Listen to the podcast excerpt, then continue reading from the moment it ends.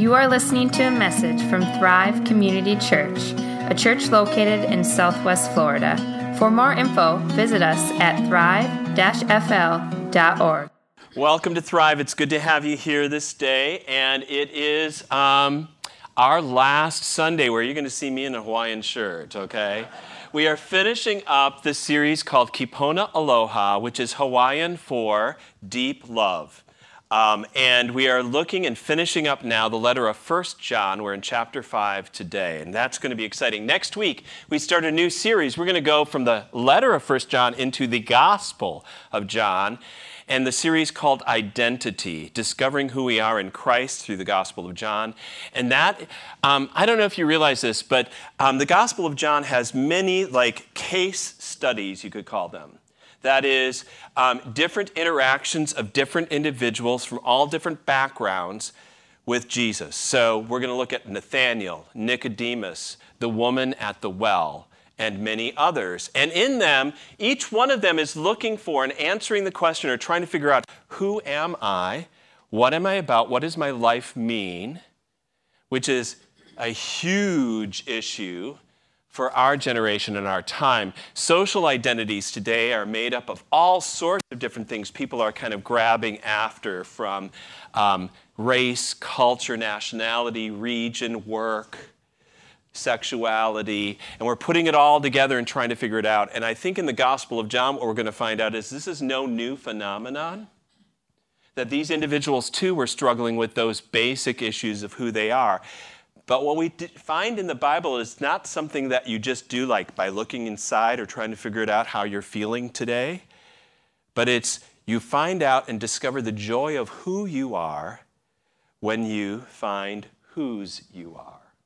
Okay? Here we go. 1 John chapter 5, verse 13 to 21. I write these things to you who believe in the name of the Son of God, that you may know that you have eternal life.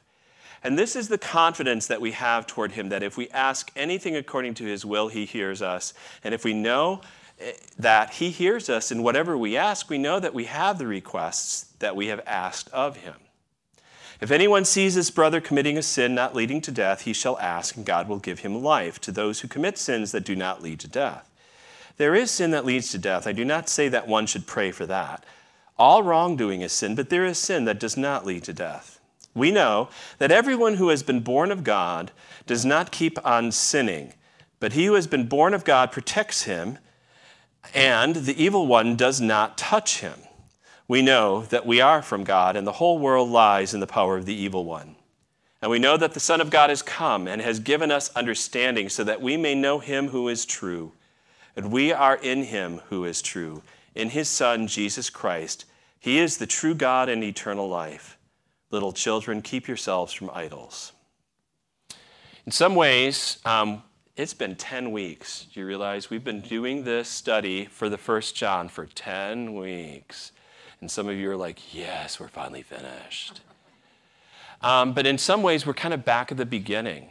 The end of the letter, Paul, uh, John himself has kind of a circular Semitic, that's kind of Middle Eastern style of writing and he kind of spins around different ideas and takes it from different angles and looks at it this way and that way. So it's kind of like um, how you kind of, how, how in the uh, Hebrew scriptures it talks about meditating on God's word. It's not something you just kind of read and you get over, but you think about it, you read it again, you speak it kind of quietly to yourself, you come back to it, you look at it from another angle. John is kind of doing that in his letter here.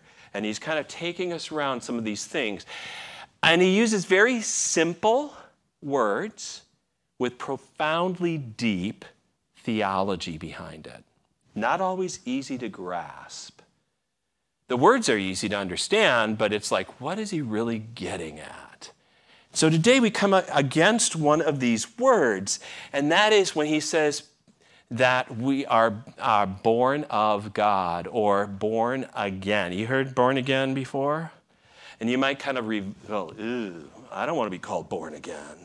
You know those born again people. Have you ever? Um, so this started back in um, uh, 1976, well before some of you were born, or even, right? Um, it was called by Newsweek the year of the evangelical or born again because it was Jimmy Carter who became president and called himself a born again Christian. And everybody goes like, "What's that?" Right? And they were trying to figure it out. And from that point on, the word born again, as well as the word evangelical, has been gone through a lot of different transitions and stuff. Sociologists look at this, politicians look at these words. It's used as a demographic category in this way or that way. And I think if you're not confused by what these terms mean, um, I'd be surprised because I'm confused as to, I have to ask the, what do you mean by you know, evangelical today. Because, um, for instance, yesterday I was um, at a meeting for Mission Haiti in Orlando. And one of the leaders of the meeting um, flew in from uh, Denver, Colorado, where she, she, she works at a church. She said, I'm the only Christian in my neighborhood. And here, sadly, Christian used to mean, oh, it was one of those people that just go to church and do their own thing. Now, the word Christian for a lot of people means, oh, you're mean, you're vicious, you're judgmental. So she has to deal with that kind of background. I think the word born again, even for Christians, we're kind of like, ooh, I don't know if I want that. Because sociologists kind of say a born again Christian or a person born again is someone who's had, who's been down and out, who's kind of gone through the gutter, who may have had a hedonistic lifestyle, whatever, but and then they had some intense turnaround, emotional experience where now they've flipped from being hedonist to being virtuous, from being, um, uh, you know, uh, breaking all the rules to now keeping all the rules and all that type of stuff. And um, that's not what the term actually means, okay? It's really not about you. Even though it happens to you, it's not about you. It's about what God does for you. It's in very, very important terms. So we're going to try to look at what the Bible actually says on this matter. It comes up here in 1 John chapter 5, and it occurs in the Gospel of John more than and in his letters than anywhere else. Okay? So these are the three things I think we're going to learn from this passage that we looked at. Why we must all be born again. What that change looks like and how it happens. I mean, how do you get there, right? So, why must we be born again? And you might not, it's like, I don't want to be born again. You know, being born the first time, well, first of all, I was there, but I don't remember it. Do you? But from what I can tell from the birth of my two children, it's a very traumatic experience. And it's not something any child coming into this world is like, oh yeah, that was a breeze. And, and, and, no, and no mother usually is going like, ooh, let's do that again. like in five minutes, let's do it again. Haley, you've probably forgotten what, what Johnny's birth was like, right? So this next one, it's like, and thank God, I think moms tend to forget the pain and agony of that childbirth so that they might actually have another, right? Yeah, yeah. I will, and my wife just says epidural. That's what her word is epidural. It worked great. Why go with a Volkswagen when you can have a Lexus, right? That's what kind of how she talks. Anyway, so, um, but born again we all need it. First of all, you got here through birth.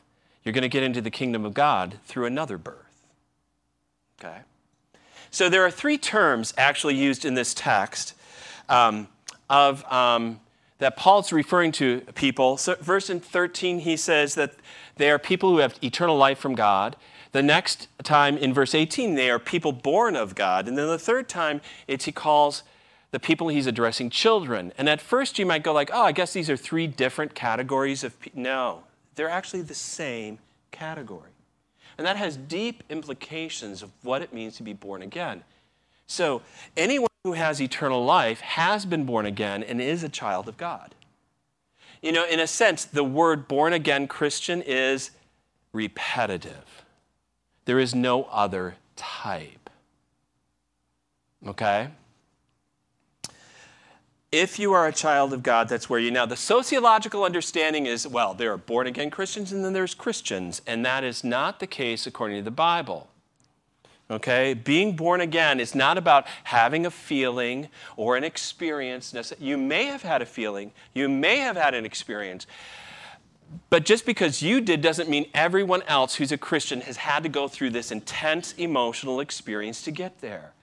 Um, I've actually had a few different encounters, I would say, over my lifetime. They're not every day, you know. I and uh, but different times where the closeness of God just profoundly affected me. Okay? And probably you have had a number of those. Sometimes they're in the deepest valley, like our last song talked about. Sometimes they are on the highest of heights. Sometimes they're just every day, and then all of a sudden something hits you a Bible verse, a message, um, an individual situation, a song, and you go, like, wow. But other times, it might just be kind of a gradual situation that changes who and how you're thinking about yourself and moving you forward. So we're not going to kind of say, well, you have to know exactly the day, the hour, the moment, the place. You know, my faith is not in my experiences. My faith is in my God who gives me experiences. My faith is not in my faith. My faith is in the God who gives me faith. Do you understand? So we're going to uh, look at this. Um, the, probably the best understanding of this term, though, the first time it's used is in the Gospel of John, chapter 3. You know where we have John 3:16, right? But before that, it's the encounter that Jesus has with a man named Nicodemus. And um, we will, in our next series, have just a whole Sunday just on who he is and his identity crisis that he's undergoing with Jesus. But I want you to understand a little something. So, Nicodemus comes to Jesus, it says in the Gospel of John, at night because he was afraid of the others and what they would think of him. He was a man of the Sanhedrin, which is kind of like the pyramid, the top of the pyramid scheme in Israel. He's in the top 70 people in the entire nation of millions of the most spiritual, the most scholarly, the most moral, the most um, the role model citizen.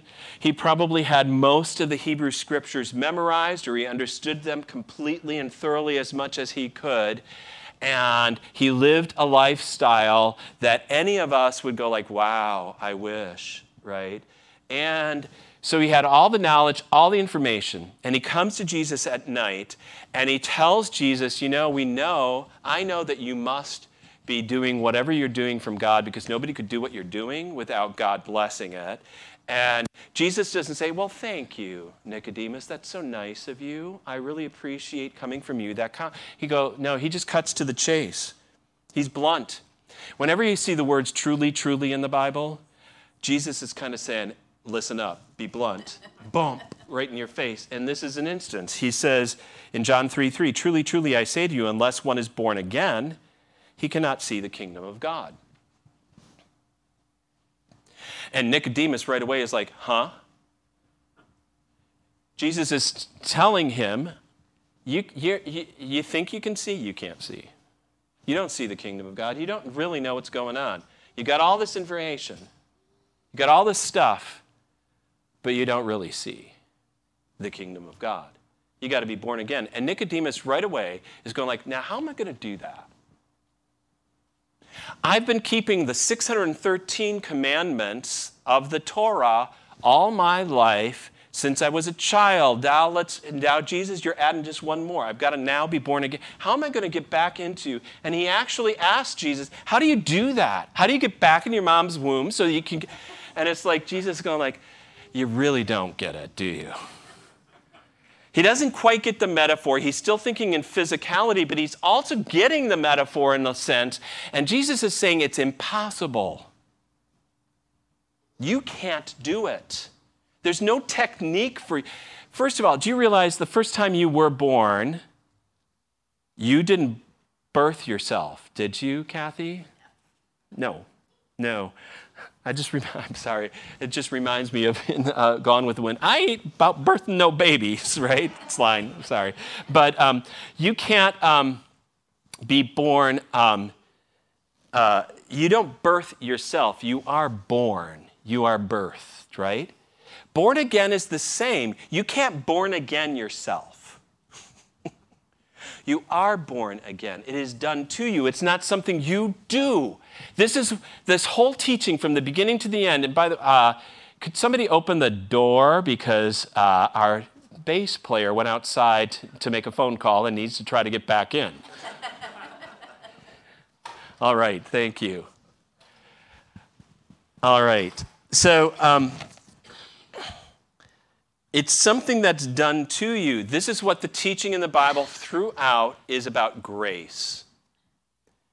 God does something to you. Like I said, being born again is not about you, it's really about what God does for you. Because he knows you need a fresh start, a new life, a whole beginning. This is where um, Paul talks about it himself. He says in 2 Corinthians 5, Therefore, if anyone is in Christ, he is a new creation. The old has passed away, behold, the new has come.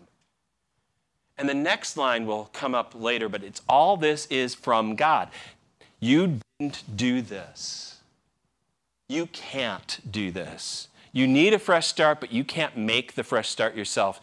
And I, most of society, we are in a self help, can do, I'm going to get. Re- and notice, then being born again is not about getting religion, because Nicodemus already had it.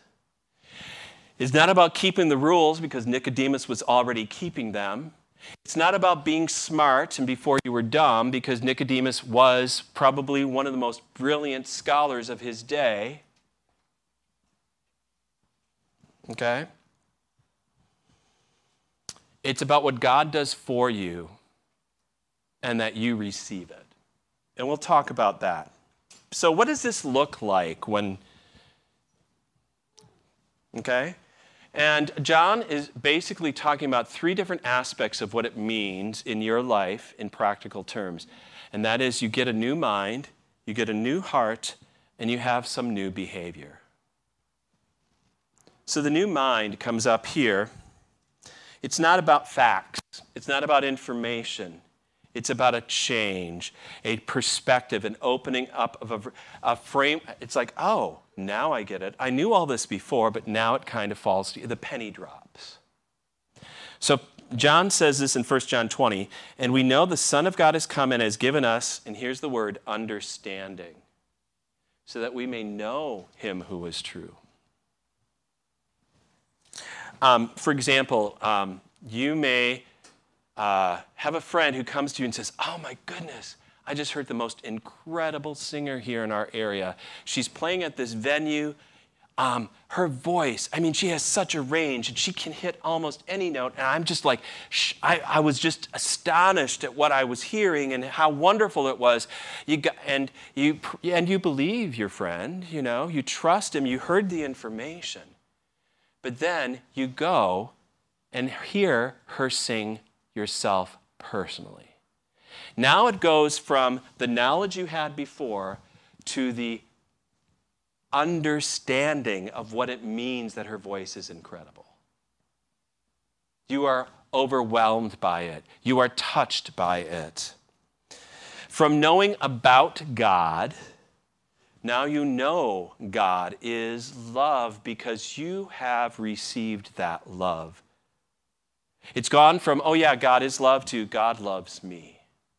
From knowing that God is good, you have experienced His goodness because you know God has forgiven you for your mistakes, your sins, your background. Religion may extend your knowledge of what you already know. You can get religious and it doesn't change. But this experience or this event or this situation is when you hear God's word and it's like, yes, you receive it as the gift. It's not just about, but it means that you have a whole new awareness. You understand personally what it means, just like you saw the singer, you heard the voice, and you responded in amazement.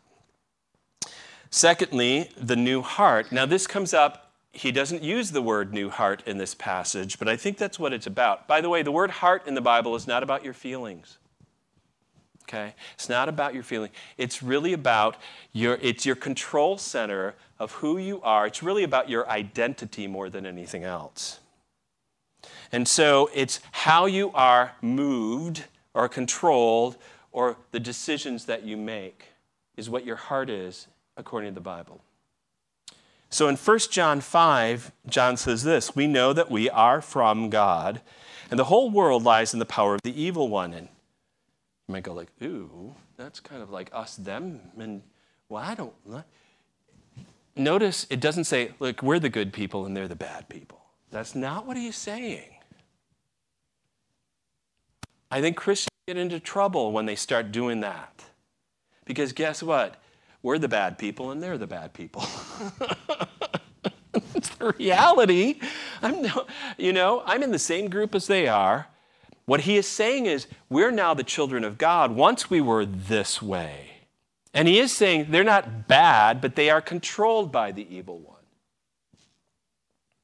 This is really an identity statement. You see, John says we are the children of God. As I said before, therefore, if anyone is in Christ, he is a new creation. The old has passed away, behold, the new has come. All this is from God, who reconciled us to himself and gave us the ministry of reconciliation. So God has changed our status and made us new and given us this gift. And so we are no longer controlled by the evil one.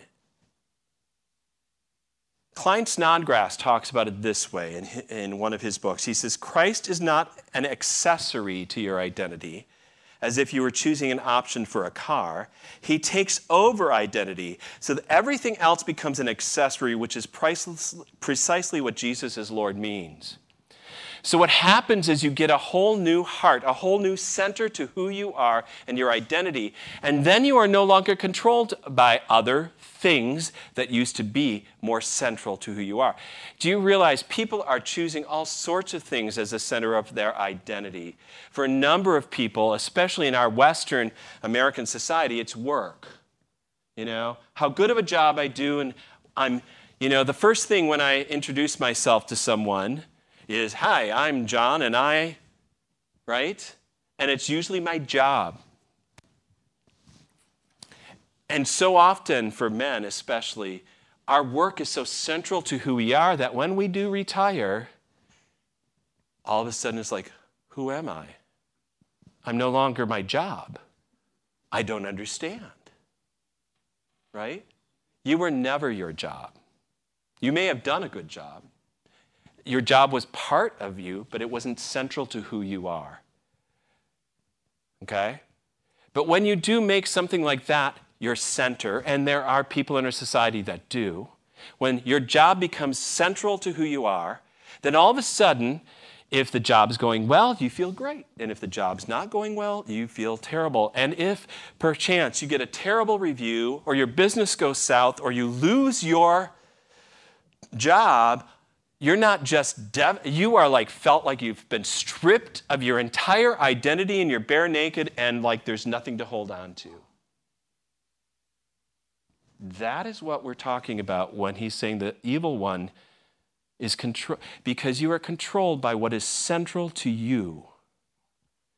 Now it could be your job. It could be your grade point average. It could be your knowledge. It could be your, um, your popularity. It could be your family. It could be another person. It could be any, if anything that is penultimate, anything that is finite, anything that is good but not God, taking the place of God in your life, it can become demonic and destructive. And that's how you can get controlled by all of those things. And you can see how people today are controlled by fears and anxieties. They're controlled by the, what people say of them and what they think of themselves. Um, Timothy Keller, I heard him talk about an, uh, a situation when he was younger in his ministry. He's now retired. And uh, when he was younger in his ministry, he had a counseling situation with a young woman who um, who had tried to achieve the apex of her field as a violinist, and she hadn't made it. And it wasn't so bad about the violin, but she had really, her parents had really wanted her to do that. And they were a little, but they had said to her, That's okay, honey. You know, we love you. It's not about that. But she felt like she had displeased or did not fully give joy to her parents. She actually was not just depressed, she was actually in a mental hospital facility because she couldn't handle the disappointment she had caused her parents. And she knew, she told Timothy Keller, I know my parents have forgiven me and I know God has forgiven me, but I cannot forgive myself. Have you ever heard people say, I can't forgive myself? They're holding on to something at the center of their identity that ain't God at that point in time because God has already forgiven them. Do you understand what I'm saying?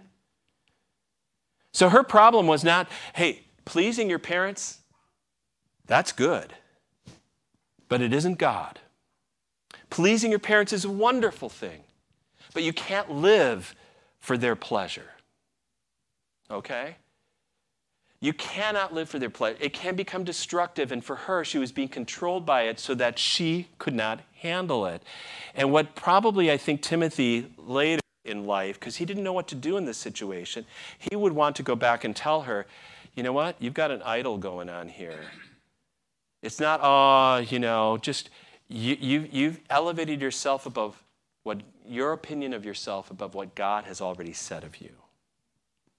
You care more about pleasing your parents than the fact that God has found his pleasure in you already. You are a child of God. So John in this gospel, uh, in this letter is saying we're all controlled by something. Whatever is central to your identity.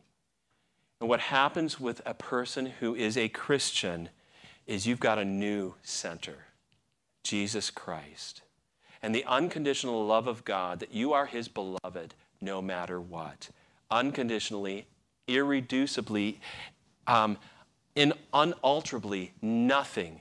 And that's why Paul could say, nothing in all creation, nothing will ever change that. Nothing can separate you from the love of God in Jesus Christ.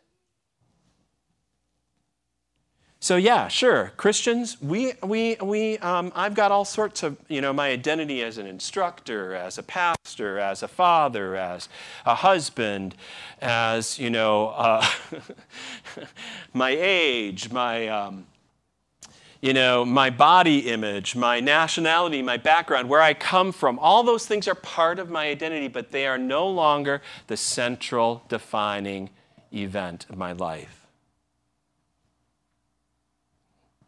Thirdly, the new behavior. And this comes up, and I just basically bring this up to try to. There's a passage in here you might read, and you go like, uh-uh, I don't like this. In 1 John 5 18, he says, We know that everyone who has been born of God does not keep on sinning, but he who has been born of God protects him, and the evil one does not touch him. And at first glance, you go like, Wait a minute. You mean Christians don't sin? Well, I keep sinning. Am I not a Christian? You got to understand what John's getting at. First of all, that would contradict what he says in 1 John chapter 1. He says this if we say we have no sin, we deceive ourselves and the truth is not in us.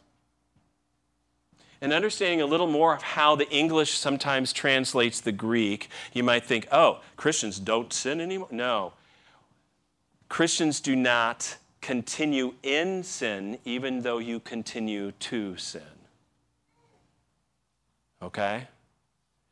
That changes in your behavior are starting to happen. Not perfect. Hopefully, I've become a little more patient over the years. Hopefully, I don't have as many fears and anxieties. Hopefully, I have more compassion and understanding. Hopefully, God has been working out who I am. My identity is starting to work out in how I live and what it looks like to others. So I'm not continuing in the sin, but I'm continuing to sin every day. You can ask anyone in my family. So, how does this all happen? What's it really like? Nicodemus asked that question, and you might. This is where I think John ends his letter, and he says this And we know that the Son of God has come and has given us understanding so that we may know him who is true and we are in him who is true.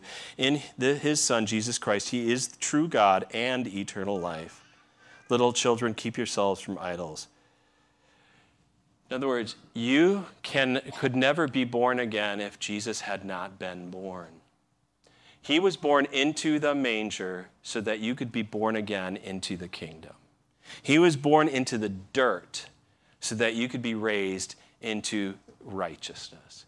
He was he took on actually the entire evil identity of this world, the rebellion of this world, every false image this world has, and he was stripped of everything upon that cross.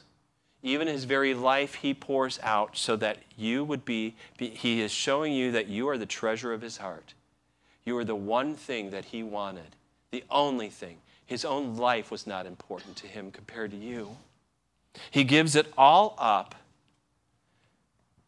so that you might treasure him in your heart.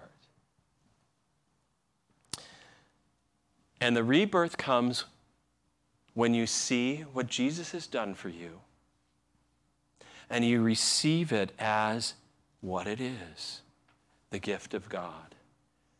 Instead of just, oh yeah, God may be love or is probably love, that God loves me. He is for me. I like what uh, Miroslav Volf says in one of his books. He says, The Bible presumes a centered self, more precisely, a wrongly centered self. That's what we've been talking about. That needs to be decentered by being nailed to a cross. And so when we look at the cross, we're nailed there. Our whole way of doing things is nailed there. And we're giving a new life. We're giving the life of Jesus himself. He is our eternal life. He gives us his very life. That's, by the way, what baptism celebrates. It celebrates the new life. In fact, I don't know if you realize this, in the early centuries, um, there, were a, there was a period of time in a number of churches that were formed, very humble churches, that they dug a cross shaped baptistry so that there was no, so that this whole understanding of what uh, Paul says, everyone who is baptized into Christ is baptized into his death. We were therefore buried with him in baptism so that just as Christ was raised to life, so we too may walk in newness of life. Romans 6, 3, and 4.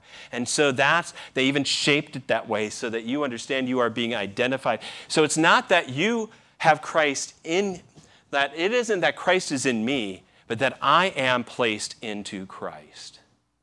I am immersed into Christ. I am united with Christ. I am identified with Christ. It is no longer I who live, but Christ who lives in me, that Christ is for me. So you are within Christ. You are placed, you look it up. You could probably find hundreds of passages in the New Testament that talk about being in Christ, very few that talk about Christ in you because that's the most important thing is that you've been placed into Jesus Christ. You are a new creation. You have been given anyone who is in Christ. That's how that passage even says is a new creation. I think Charlotte Elliott um, wrote a hymn in which I think she's getting at this point, and this is going to be our pr- part of our prayer today as we end the message. So, will you just pray with me as we pray this together? It'll come up on your screen, and then I will continue. O Jesus, make thyself to me a living, bright reality, more present to faith's vision keen than any outward object seen, more near, more intimately nigh than e'en the sweetest earthly tie. Lord Jesus, we thank you that you have given us a whole new self, a new birth, that we don't do it to ourselves, but it happens when we see how you were born for us that you died for us, you took our place, and that we are united with you in baptism. We are in you, Lord Jesus. And that makes all the difference. Help us to see you as the bright reality of our lives. That all the other things that would try to control us and move us in one direction or another, all our fears and anxieties, all the things that we desire or want or look for or expect, Lord, pale in comparison to the gift of your grace, the gift that you give yourself to us, that you've treasured us above all else, and that you are our treasure. We thank you, Lord Jesus, this week for the students who are going, starting to come here to FGCU. We pray for this semester. We pray for our area and for our state right now as we are facing um, the, the COVID pandemic again. We pray, Lord, for your protection over the members of this church, but also, Lord, for the opportunities to share your truth and your love in all sorts of situations. We pray that you alleviate our fears and that we can trust in you, and that you give us wisdom, Lord, to know how to live in this world right now. We thank you, Lord, this week that uh, Myrna, as she has undergone um, her surgery, that you've protected her throughout and brought her to the other side rejoicing. We lift up to you those who, Lord, need your care right now. For Christopher, who uh, hopefully soon will hear news about his um, radiation treatments and other um, situations for his brain tumor. For Kai, Lord, out in California at such a young age of eight, Lord, undergoing chemo. We pray, Lord, that you would be working in their lives and that you would draw them closer to you through all the events of their lives. We pray right now for um, Mission Haiti, Lord, as we have partnered with them before and as Haiti has just undergone another earthquake, Lord God. We pray for the Christians in Haiti that we know, for Lafon, our field director, and others. We pray, Lord God, that your protection would be on them and that you would give them both the passion, the energy, the wisdom to know how to minister in a difficult time. We pray, Lord, as the tropical storms and other events that are coming, Lord, that you would keep people safe and draw them closer to you. Lord God, for um, our campus ministry, for our church this fall, Lord, for a for a kind of a new start. We pray, Lord, that you would just be working through all these things so that it's not about our programs, it's not about us, but it's about you and your kingdom. Through us, through other ministries in Southwest Florida, Lord, that you draw more and more people to you. All this we lift up to you this day. We thank you, Lord, that you've been here with us during this hour. We pray for those who are online and have been watching, Lord that they are members too with us. Bless them, Lord God, and work in their lives and draw them to uh, be able to come in person when they can, Lord God. All this we lift up to you this day, Lord, and as we prepare for the Lord's Supper, forgive us, renew us, and lead us according to your will and ways. And as we also, Lord, prepare to offer ourselves and our tithes and offerings, Lord, that you would bless them and use them for your kingdom's sake. All this we pray in Jesus' name.